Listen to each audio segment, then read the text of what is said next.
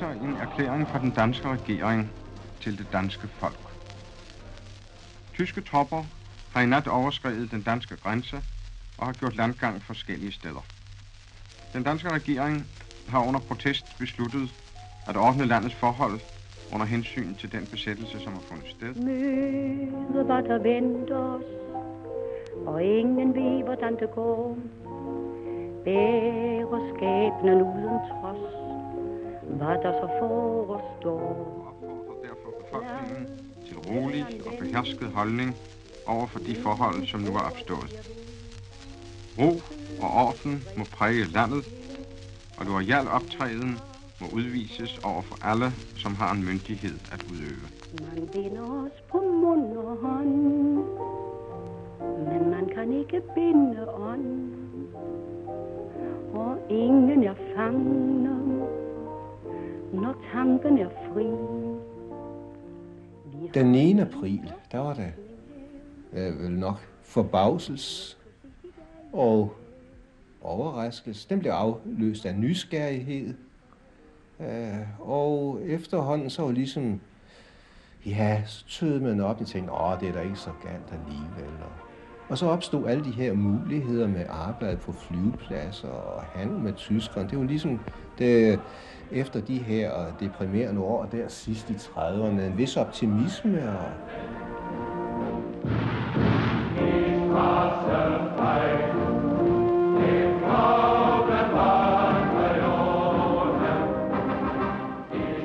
Jeg har altid haft lyst til at rejse ud. Lige fra jeg var ganske ung, har haft lyst til at rejse ud og lære og se noget. Og da der blev chance for at få arbejde her i Tyskland, besluttede jeg at forlade mit arbejde på Odense Stolskibsværft, da vi arbejdede med fem timer om dagen og, og tjente så lidt, at jeg dårligt kunne forsørge min familie.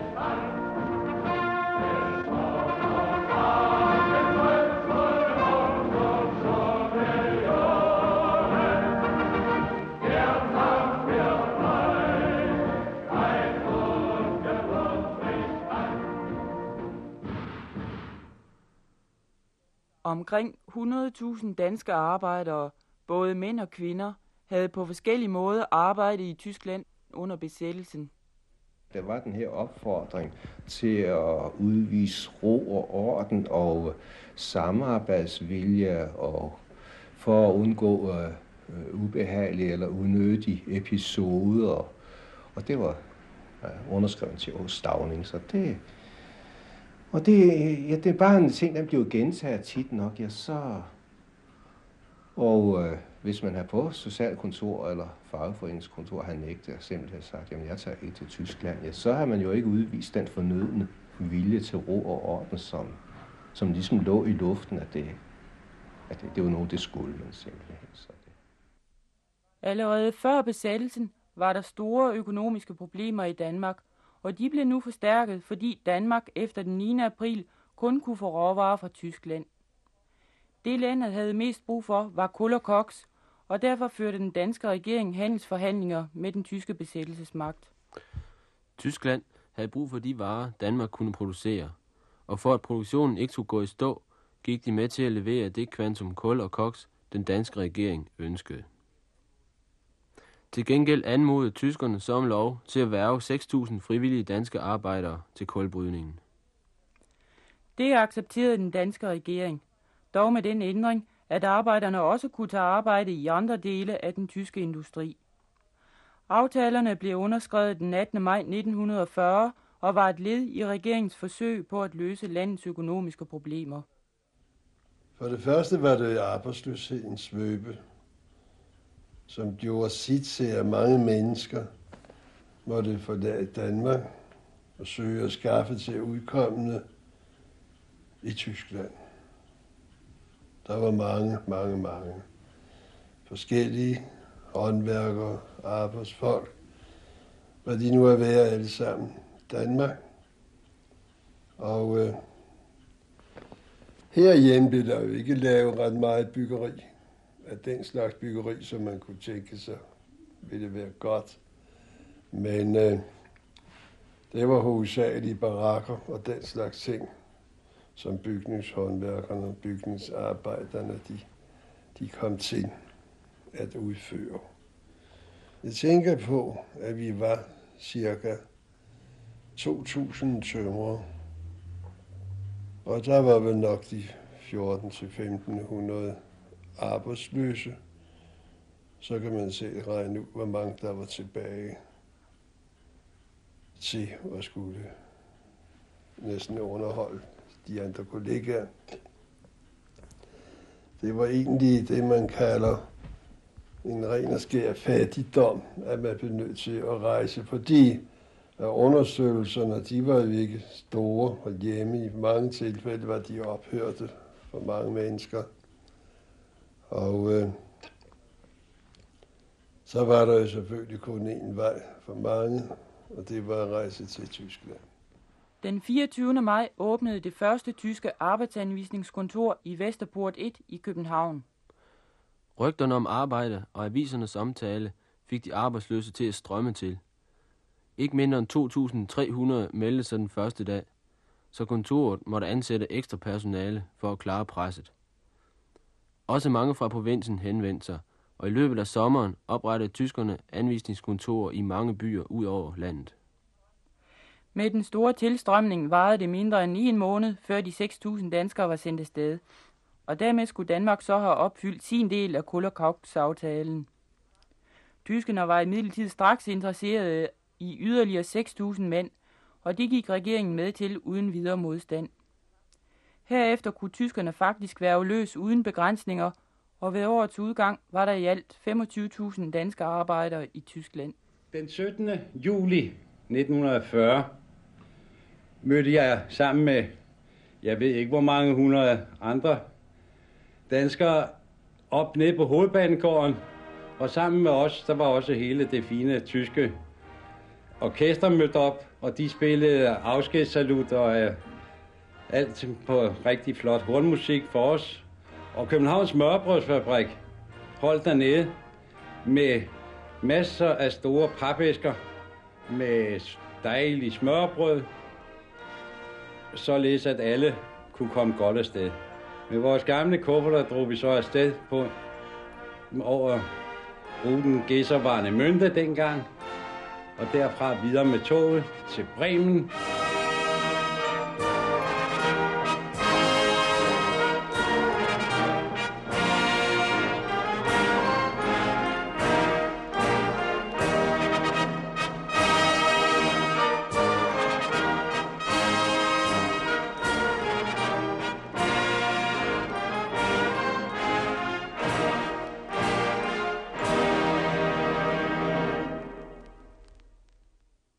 På de tyske anvisningskontorer fik man en arbejdskontrakt, der som regel galt for et halvt år. I den stod der nogle oplysninger om arbejdet, lønnen og indkvarteringsmulighederne. I mange tilfælde fik arbejderne det indtryk, at de skulle ned til en civil arbejdsplads. På den måde fik jeg så tegnet en kontrakt, som fortalte, at jeg skulle rejse til Wernigerode i Harsen. Men øh, der kom jeg imidlertid ikke ned.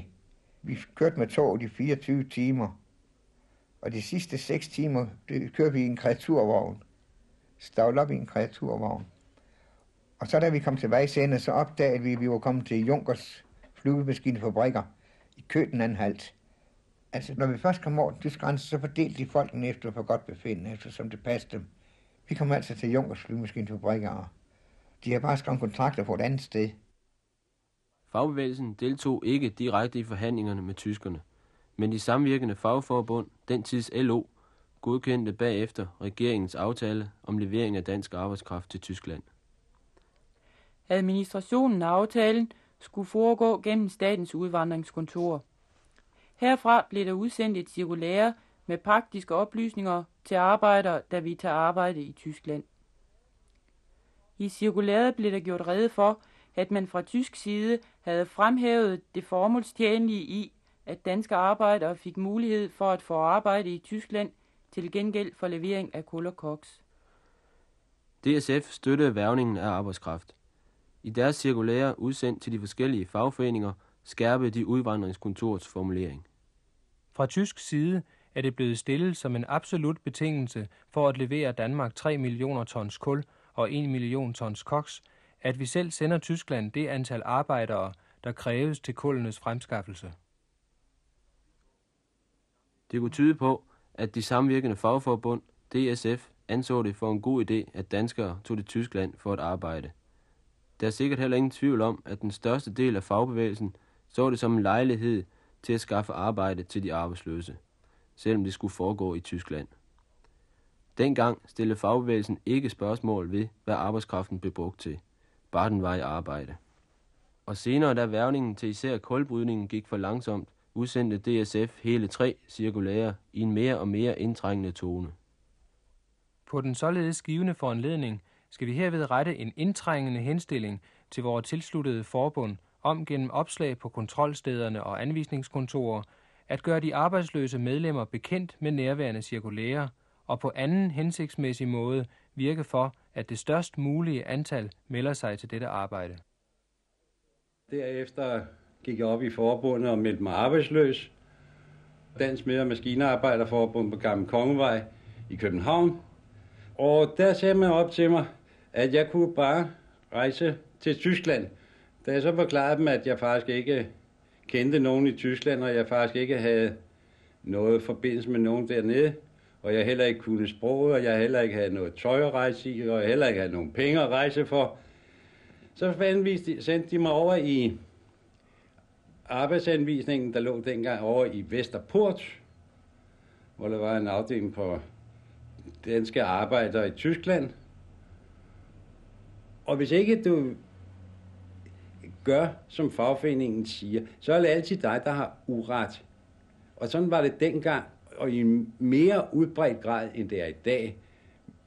Jeg fik jo bare det der at, at vide, at du må se at komme afsted der, for det kunne, vi andre kunne rejse, da vi var unge, og det kan I også. Og så var det vel en lov, så der blev slet ikke diskuteret med det. Der var ingen nogen, der truede mig på nogen måde. Man sagde bare sådan og sådan, ikke?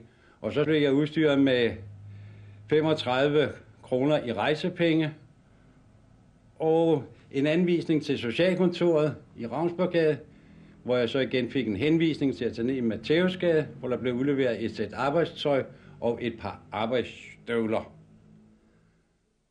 Efter befrielsen benægtede topfolkene i DSF, at fagbevægelsen direkte havde anvist folk til arbejde i Tyskland. I den socialdemokratiske besættelseshistorie fra 1947 skrev DSF's formand Ejler Jensen.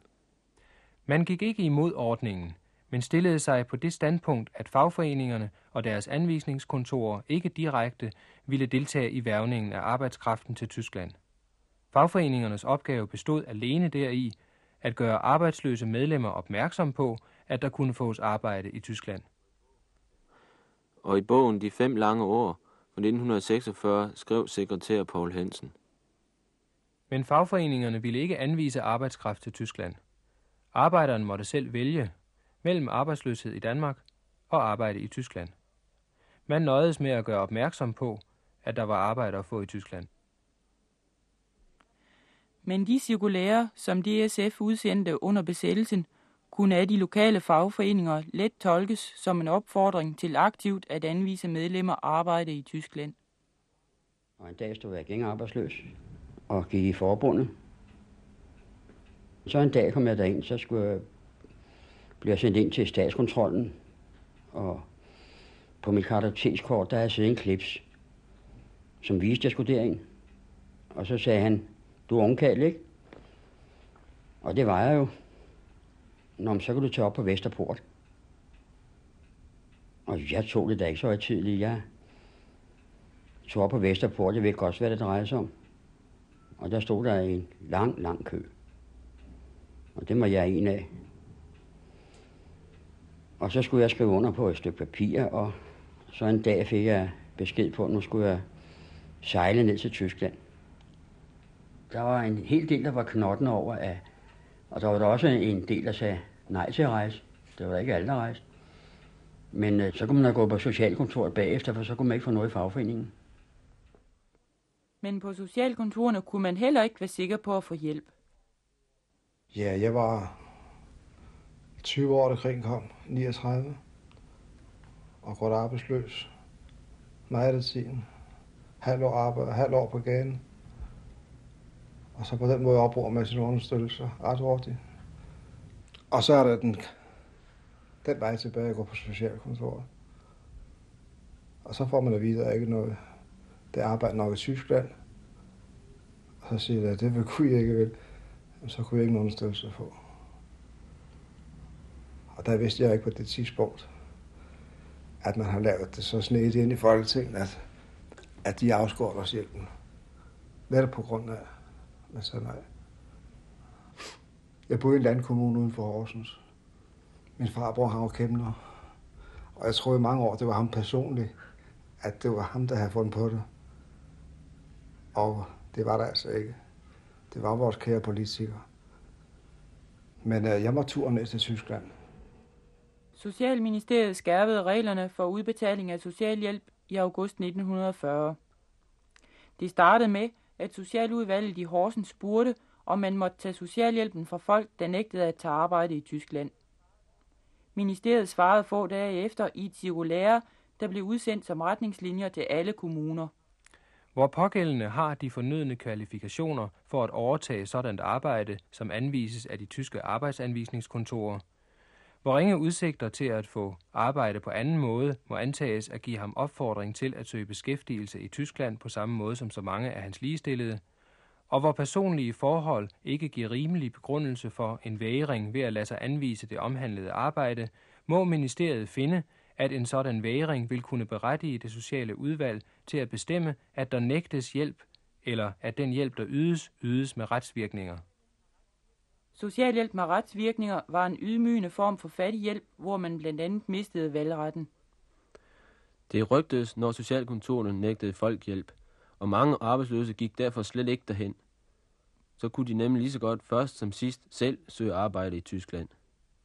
Socialkontorene brugte de nye retningslinjer til at spare penge. Så var det, at jeg blev arbejdsløs, og så gik jeg op på socialkontoret. Og øh, de ville ikke hjælpe mig andet, de ville give mig et øh, sæt overtrækstøj og et par maksimalsko, som jeg skulle betale igen. Det, det var hjælp til selvhjælp. Jeg skulle betale det igen, når jeg kom tilbage. Og så fortalte de mig, at jeg kunne tage ned i Rysgade og skrive en kontrakt med tyskerne, så kunne jeg komme tilbage og få det her arbejdstøj og sko. Og på den måde fik jeg så tegnet en kontrakt, som fortalte, at jeg skulle rejse til Wernigerode i Harsen. Jeg kunne slet ikke penge på overhovedet. Men jeg kunne, jeg kunne ikke få det her sæt arbejdstøj og et par sko, uden jeg tog ned. Det kunne jeg få som hjælp til selvhjælp, altså sådan, at, at øh, jeg skulle betale det, når jeg kom tilbage. Og der kom også en regning, jeg tror, det var to dage efter, jeg kom hjem efter det halvår. Det havde de altså noteret, når den kontrakt udløb. Og så gik jeg op og betalte dem. jeg vil ikke have mere røvel med dem.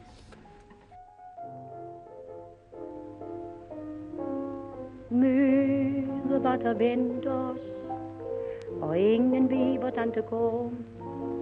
Bærer skæbnen uden trods, hvad der så forestår.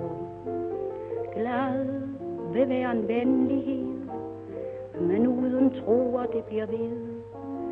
Søge fred i det vi ved, og vi har ingen krav på fred. Man binder os på mund og hånd, med vandens tusind fine bånd. Og det er besværligt at flagre sig fri. Vi leger skjul hos en, som ved, at skærme os mod ensomhed. Med søde kontrakter, vi luller os forbyder de tre ord, jeg lover dig? Var vi vist i kærlighed på mere ærlig vej? De ord, vi svor med hånd og mund, de gælder kun den korte stund, til glæden er borte, og alt er forbi. Fagbevægelsen havde deputationer i Tyskland for at undersøge, hvordan det lå dernede, så de skulle sættes ind i, hvordan er, er det tyske erhvervslivet Øh, de tyske virksomheder, de fungerede. Og det var vi, nogle stykker, der var unge dengang, meget imod. Og vi var meget imod af sådanne øh, deputationsbesøg, at de blev refereret i bladene, henholdsvis fagbladen og i Socialdemokraten i kronikker. Der var et par enkelte kronikker, som vi var meget vrede over. Der var en vis tegn til en slags forherligelse af de tyske forhold. I DSF's fagblad Arbejderen kunne man i oktober 1940 læse. Så uensartet de danske arbejdere i Tyskland end er i deres sammensætning, siges kammeratskabet mellem dem at være godt. Det var for os besøgende et uforglemmeligt syn at se dem for eksempel i Hamburg foran Haus der Arbejde søndag eftermiddag i hundredvis kom over pladsen til indgangen, barhovedet, som unge mennesker bruger derhjemme, eller med bløde hatte, ranke og raske i bevægelserne. Et lille udsnit af de tusinder, som ikke er bange for at rejse ud i verden og tage fat, når lejlighed bydes. Deres antal i Tyskland er i sig selv en tilstrækkelig tilbagevisning af visse blades påstande om arbejdsskyhed og arbejdsuløst blandt de arbejdsløse. Også fra andre sider fik man i Danmark en positiv beskrivelse af forholdene i Tyskland. Den tyske besættelsesmagt forlangte, at den danske radio skulle bringe reportager dernede fra. Axel Dallerup blev sendt ned for at lave disse propagandaudsendelser. Vi er jo en hel del fra Odense her. Først er der Jørgen Rasmussen fra Odense. Hvordan kom de her til? Jeg har altid haft lyst til at rejse ud, lige fra jeg var ganske ung, har haft lyst til at rejse ud og lære og se noget. Og da der blev chance for at få arbejde her i Tyskland, besluttede jeg at forlade mit arbejde på Odense Stolskibsværft, da vi arbejdede med fem timer om dagen og, og tjente så lidt, at jeg dårligt kunne forsørge min familie. Så jeg søgte arbejde og fik det her i Tyskland, og jeg har heller aldrig fortrudt det. Forholdene de har været sådan, at at jeg har ingen grund til at klage på nogen mor. Vi tjener ret godt hernede, og vi har endda fået mere, end vi havde regnet med. Så jeg føler mig rigtig godt tilpas med det hele, og det er selvfølgelig, at savner skal undvære kone og børn. Det eneste spekulation, vi har, det, at det har jo samtidig knævet lidt med at, at få pengene hjem. Vi har haft penge undervejs en måned, så det kan være strengt nok for familien derhjemme mange gange, når ikke der bliver sørget for, at det kommer lidt hurtigere igennem. Men altså, hvad arbejdsforholdene angår, det er tip-top. Og kammeraterne hernede, det er også upåklageligt. Det er såvel vores arbejdskammerater som vores overordnede. Og hvis vi benytter vores fritid, og det at gå en tur i byen, der møder vi også altid er kammerater og flinke og gemytlige folk. Vi mærker overhovedet ikke krigen hernede, hvad det angår med humør og kammeratskab. Men det er ikke det samme som hjemme i Danmark, men det er da sådan, vi lever og har det godt alle sammen, efter min mening. Nå, så var det det, vi talte om før, om de kunne sende en hilsen hjem til nogen. Ja. Jeg vil gerne nu med det samme, jeg ved mikrofonen. Send dig en hilsen, klar. Der er børnene. Det er konen, ja, det tænkte jeg nok. Det vil jeg da også, konen. Jeg har det stadig godt, og jeg vil godt må. De siger børnene, hvor mange er der? Der er to. Men så sige en hilsen til dem ja. også. Hallo Edith og Edel. Far sender jeg en hilsen fra Berlin. Det var storartet.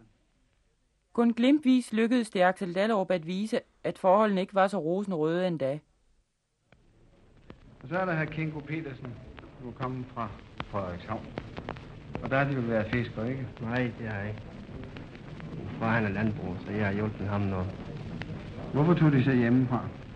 Det var nærmest for at komme ned og se blandt ud i Tyskland. Ja, det er også interessant. Ja. At komme ud og se noget andet. Så var jeg så heldig at komme til Berlin. Ja. Sådan en by ser man ikke i Danmark.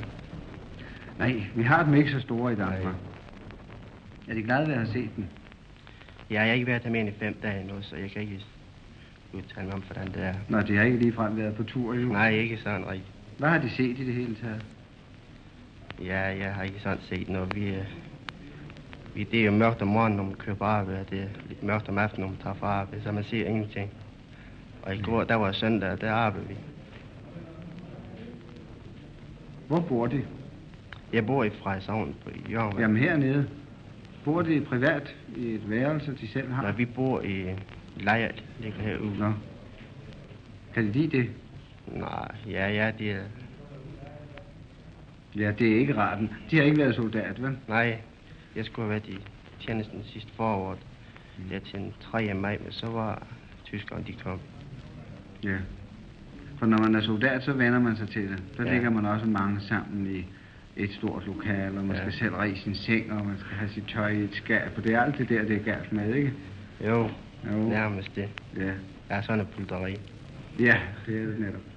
Vi ligger 18, mand, 18 mand på et værelse, det er ikke så skønt. Nej, det er ikke skønt. Men det må man vende sig til. Ja. Der kan ikke blive et soveværelse til hver Nej. her i landet. Men det, det de tyske herrer lægger særlig mærke til, det er, at danskerne ikke er vant til at holde sådan pinlig orden i skabet. Har de mærket noget til Ja. det? Ja. Jeg glemte at ræge min seng første morgen, jeg var her. Den lå på gulvet om aftenen, da jeg kom hjem. Nå, det blev smidt ud altså. Sengetøj, altså. Ja. Sådan gør man også på kasernerne. Ja. Når en soldat ikke har ret sin seng pænt, og, og lagenet ikke er rettet ind på linje med de andre lagener, så ligger det på gulvet, når han kommer hjem. Men det vender de den nok til. Det gør jeg nok. Nå, hvem vil de sende en hilsen til hjemme i Frederikshavn? Til min mor og far, Jørgenvej. Otto Persen, Østergaard. Jeg hils- sender jer en hilsen. Jamen, vi bliver også nok glade ved at høre, at de kommer godt herned, for det ved de jo ikke hjemme endnu. Nej, det er jeg ikke. Jeg har godt nok skrevet hjem, men de brev er ikke noget hjem endnu, tænker jeg. Det var godt.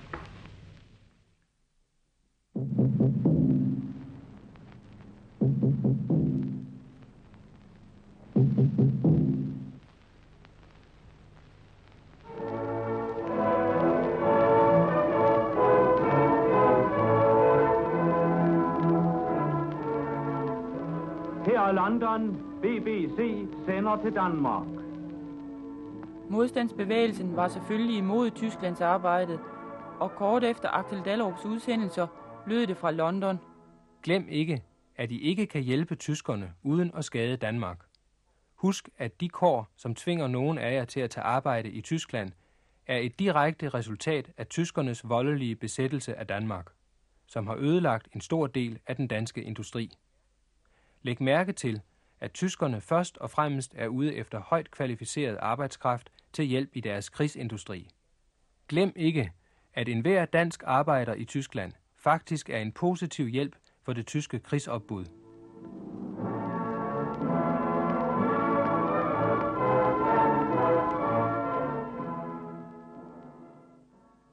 De danske arbejdere fik hurtigt at mærke, at de var kommet til et land i krig.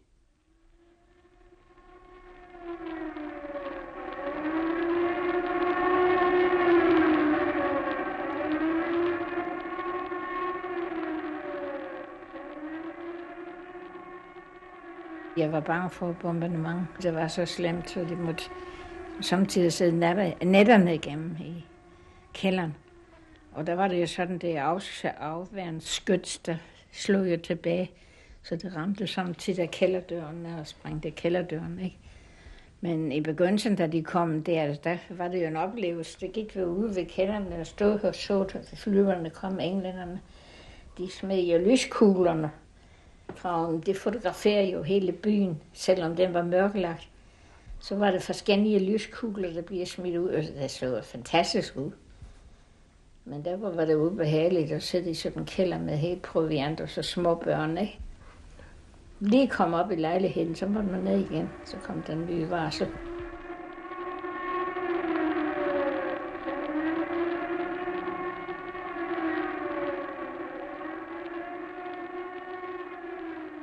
Allerede dengang var det ved at, at blive uh, lidt skrabere verden af. Kosten var meget forringet, og der var masser af bombeangreb, og, og folk, ja, man kunne se, øh, den civile tysk befolkning kunne dårligt uh, få noget at spise. Vi fik uh, faktisk, til sidst fik vi uh, ikke andet noget tønssuppe, der var kogt på hvidkål og og hvad der, hvad der var i at køre stumper, det anede jeg ikke, men øh, der var ikke ret meget næring i det. Og vi, blev- efterhånden blev vi så sultne, vi fik et helt rugbrød øh, udleveret om dagen. Men om der var savsmuld eller hvad der var bagt op med, det ved jeg ikke, men man kunne spise sådan et rugbrød uden at blive mæt. Det gik lige igennem. Og man var lige sulten bagefter. Jeg kan godt fortælle, at vi kom ikke, hvor vi skulle være, før klokken var to om natten. Kom vi ind i en teatersal, hvor der boede 800 mennesker, og der skulle vi så bo på første sal og på balkongen. Tænk 800 mennesker i sådan en teatersal på størrelse vel sagtens nok med øh, folketeater. Der var alle mulige nationer. Det var jo ikke altid spændende at komme hjem fra arbejde og være godt beskidt. Og så er der bare 20 vaskerum til 800 mand. Og det samme galt næsten toiletterne, så kan man nok tænke sig, hvordan der så Det er at være bækkene, både af stank og svineri. Men det er det, man kalder de, ja, jeg siger det, de her proper tyskere. Det var godt nok til os. Til sidst var lejren, det er jo så fuld af lus, så selv de tyskere, der boede der, de blev beluset. Så hvis ikke de var blevet det, så havde vi heller ikke blevet renset for lus. Så gudskelov tyskerne også fik det. Det var vi glade for. Der kunne være mange grunde til, at danskerne gerne ville hurtigt hjem igen. Men I kunne ikke bare tage hjem, før arbejdskontrakten udløb. Dels risikerede arbejderen at blive hentet tilbage af det tyske politi, og i værste fald at blive sat i koncentrationslejre. Og skulle det lykkes dem at komme over grænsen til Danmark, kunne der opstå nye vanskeligheder. Allerede i juli 1940 havde regeringen nemlig ændret loven om arbejdsløshedsunderstøttelse. Arbejdsløshedskasserne kunne nu nægte at udbetale understøttelse til hjemvendte Tysklands arbejdere. I arbejdsdirektoratets cirkulære til A-kasserne stod der. Er der skabt formodning for, at arbejdsophøret er selvforskyldt, er de pågældende personer i henhold til arbejdsløshedslovens paragraf 17 stykke 1 punkt 3 udelukket fra at oppebære arbejdsløshedsunderstøttelse i tilslutning til den pågældende arbejdsforladen. medmindre de kan oplyse fyldesgørende grund for at have forladt arbejdet.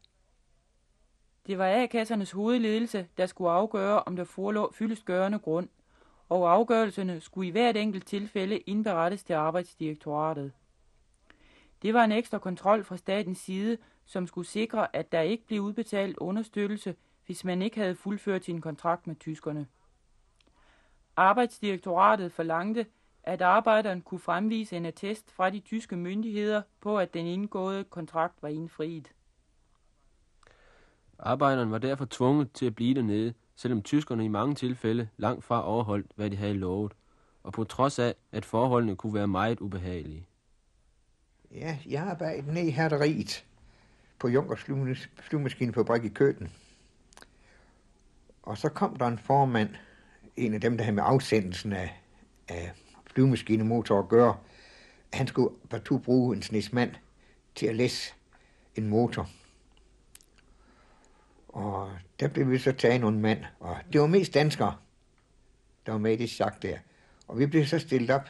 Øh, nej, vi skulle så ind og, og, og læse den her motor, men så var der, øh, så var der en, der sagde til den tyske formand, at, at, at nok vi skulle godt vente lidt, for vi ville ikke ud arbejde i regnvejr. Vi kunne vente til det holdt op, der siger arbejdsformanden, nej, vi skulle, det skulle være nu, for den skulle fra tur afsted, eller så har han ikke haft brug for sin bud efter os. Den skulle, den skulle afsted med det samme. Og det var sådan noget, den skulle læse på blokvogn og køres ud. Og så sagde vi, ja, men øh, nu venter vi sgu lidt til det. Hold op med at regne. Så gik der ikke mere end 5-10 minutter, så kom øh, Gestapo-vagten. Vi havde Gestapo-vagt på fabrikken ved udgangene. Øh, der kom en 12 mand med gevær, og de blev så stillet op i en række, og vi blev stillet op i en række foran. Så blev der sagt, at vi fik 10 sekunder til at betænke os i, eller så røg den første mand. Og så kunne vi jo godt, så kunne vi jo godt gå arbejde og regne vejr. Alle kunne få influenza og være forkølet og være syge i nogle dage. Men det var ikke noget, man skulle ikke bare blive væk fra sit arbejde, for så hed det altså arbejdslejre, og så var det vel op til, hvor meget man blev indstillet til. Tre måneder, seks måneder, hvad ved jeg. Der er jo nogen, der det er gået i nuvær. Nogle er jo lidt i, i, i en koncentrationslejr. Og... Ja, på min arbejdsplads kan jeg godt sige, at der blev tre hentet en dag af Gestapo. Tre mand. Det var ikke tømmer. Det var det ikke. Det var dem med skoven, som man siger. Og øh, pludselig en dag, så kom de, de havde sort tøj på, og så havde dønninger ude op i, og korslagte ben op i kaskadskyggen. Og de fejrede lige derhen, de tre mænd, med min bil og kørte med. Vi så dem aldrig mere. Væk. Det er dogenskab, blev der sagt. Og ikke mødt om morgenen. Det sagde jo de mennesker der, tyskere, som var der. Så sagde, der kan I se, hvordan det går. Det, de er ikke mødt om morgenen i, i, i flere dage, og, og de sidder meget på toilettet, og, og alt sådan noget. Det blev kontrolleret, så pludselig blev de hentet. Vi så meget mere. I løbet af sommeren 42 underrettede det danske konsulat i Hamburg Udenrigsministeriet om, at adskillige danskere blev anbragt i arbejdeopdragelseslejre, og at der var sket fem dødsfald blandt danskerne i lejrene. Disse oplysninger førte ikke i første omgang til indgriben fra regeringen, men resulterede kun i nogle skriverier frem og tilbage mellem Udenrigsministeriet og Arbejds- og Socialministeriet. Først tre kvart år senere, nemlig i marts 43, gjorde Udenrigsministeriet nogle vage, resultatløse forsøg på at påvirke de tyske myndigheder til at ændre forholdene. Men et par måneder senere skrev Arbejds- og Socialministeriet et fortroligt brev til Udenrigsministeriet. Det fortalte, at det nu var sket syv dødsfald mere blandt danskere i arbejderopdragelseslejrene, og ministeriet fastslog, at de skete dødsfald, så frem de måtte blive almindeligt kendte, vil afholde danske arbejdere fra at søge beskæftigelse i Tyskland. Ligesom arbejdsministeriets bestræbelser for at tilvejebringe dansk arbejdskraft til Tyskland vanskeliggøres, så frem der ikke tilvejebringes en ændring. Selv på dette sene tidspunkt af besættelsen ønsker Arbejds- og Socialministeriet ikke, at befolkningen skal få kendskab til de virkelige forhold i Tyskland. Den danske regerings samarbejdspolitik over for tyskerne har altså ført til, at ministeriet først og fremmest tænker på den fortsatte værvning. Det bekymrer ministeriet mindre, at danske arbejdere udsættes for mishandling og livsfare.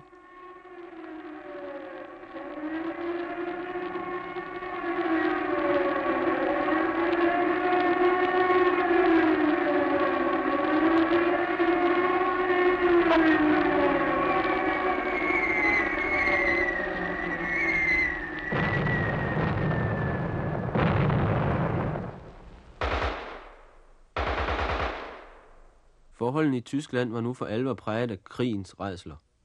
I Danmark førte den skærpede modstand i befolkningen til samarbejdspolitikkens sammenbrud i august 43, og i de sidste besættelsesår faldt antallet af Tysklands arbejdere betydeligt.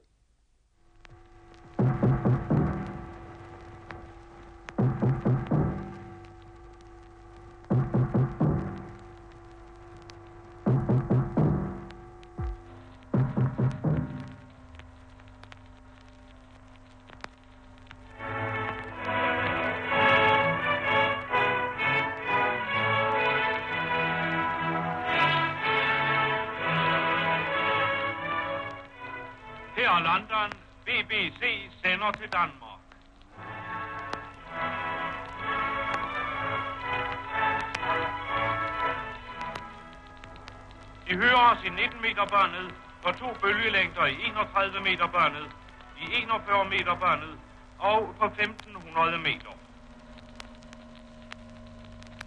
I dette øjeblik meddeles det, at Montgomery har oplyst, at de tyske tropper i Holland, Nordvest-Tyskland og i Danmark har overgivet sig.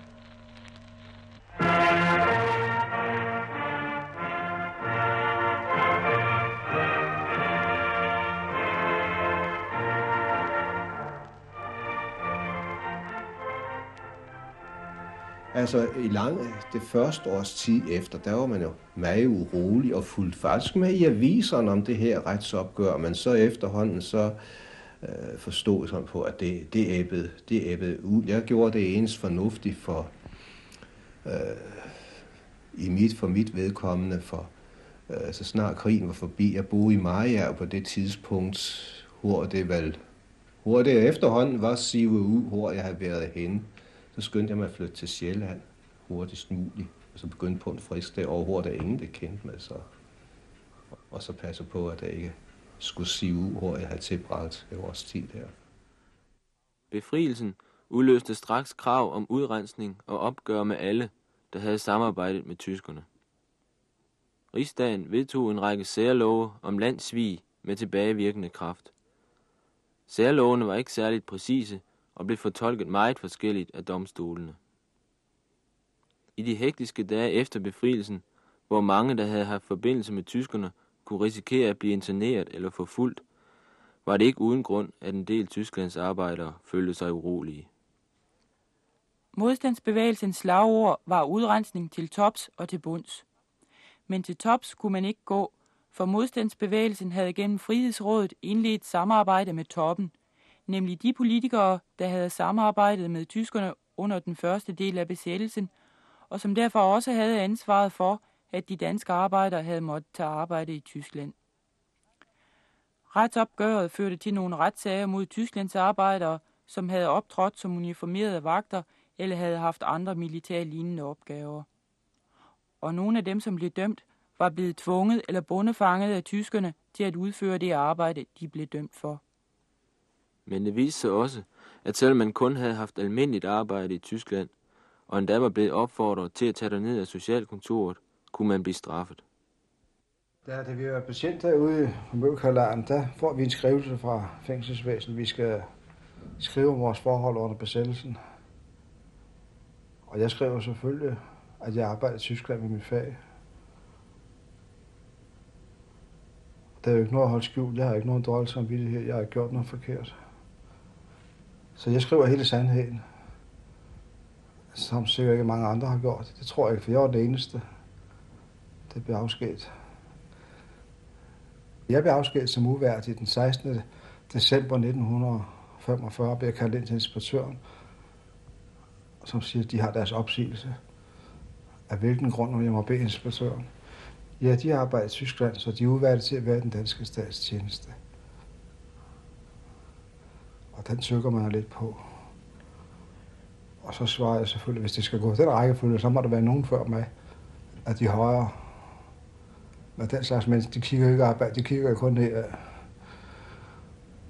Men der var ikke nok at gøre. Det eneste, jeg sagde, ja, hvis det skal gå sådan til, så hvis det er muligt, så vil jeg gerne fratræde med det samme. Hvis de får deres uniform, og jeg får mine penge, så... Og det var det ikke spurgt for jeg gik. Eller jeg cyklede hjem. Og det er nok den længste cykeltur, jeg har haft. Og jeg cykler faktisk ikke, du. Og tænker på det der. Opgøret efter besættelsen kom i mange tilfælde til at gå ud over folk, som blot havde fulgt samarbejdspolitikernes opfordringer. Og de samme politikere løb nu fra deres ansvar. Altså det, jeg synes, det er horribelt, at folk, der sidder i overordnede stillinger, sidder i en regering, de kan forlange, at vi burde have forstået, at regeringen handlede under pres, så vi skulle aldrig have efterkommet de opfordringer der. Dengang, når man var 20 år, man var jo ikke halvt så selvstændig som 20-årige, de er i dag. Vi var opdraget på en helt, helt anden måde, at de gamle, det skulle de nok ordne for os. Og så forlanger de bagefter, at vi skulle have været så kloge, at vi kunne have forstået undertonen i opfordringen der. Det argument, det, har, det så man jo adskillige gange i aviserne, ved, det, folke, når man læste folketingsdebatter om retsopgør og bagefter.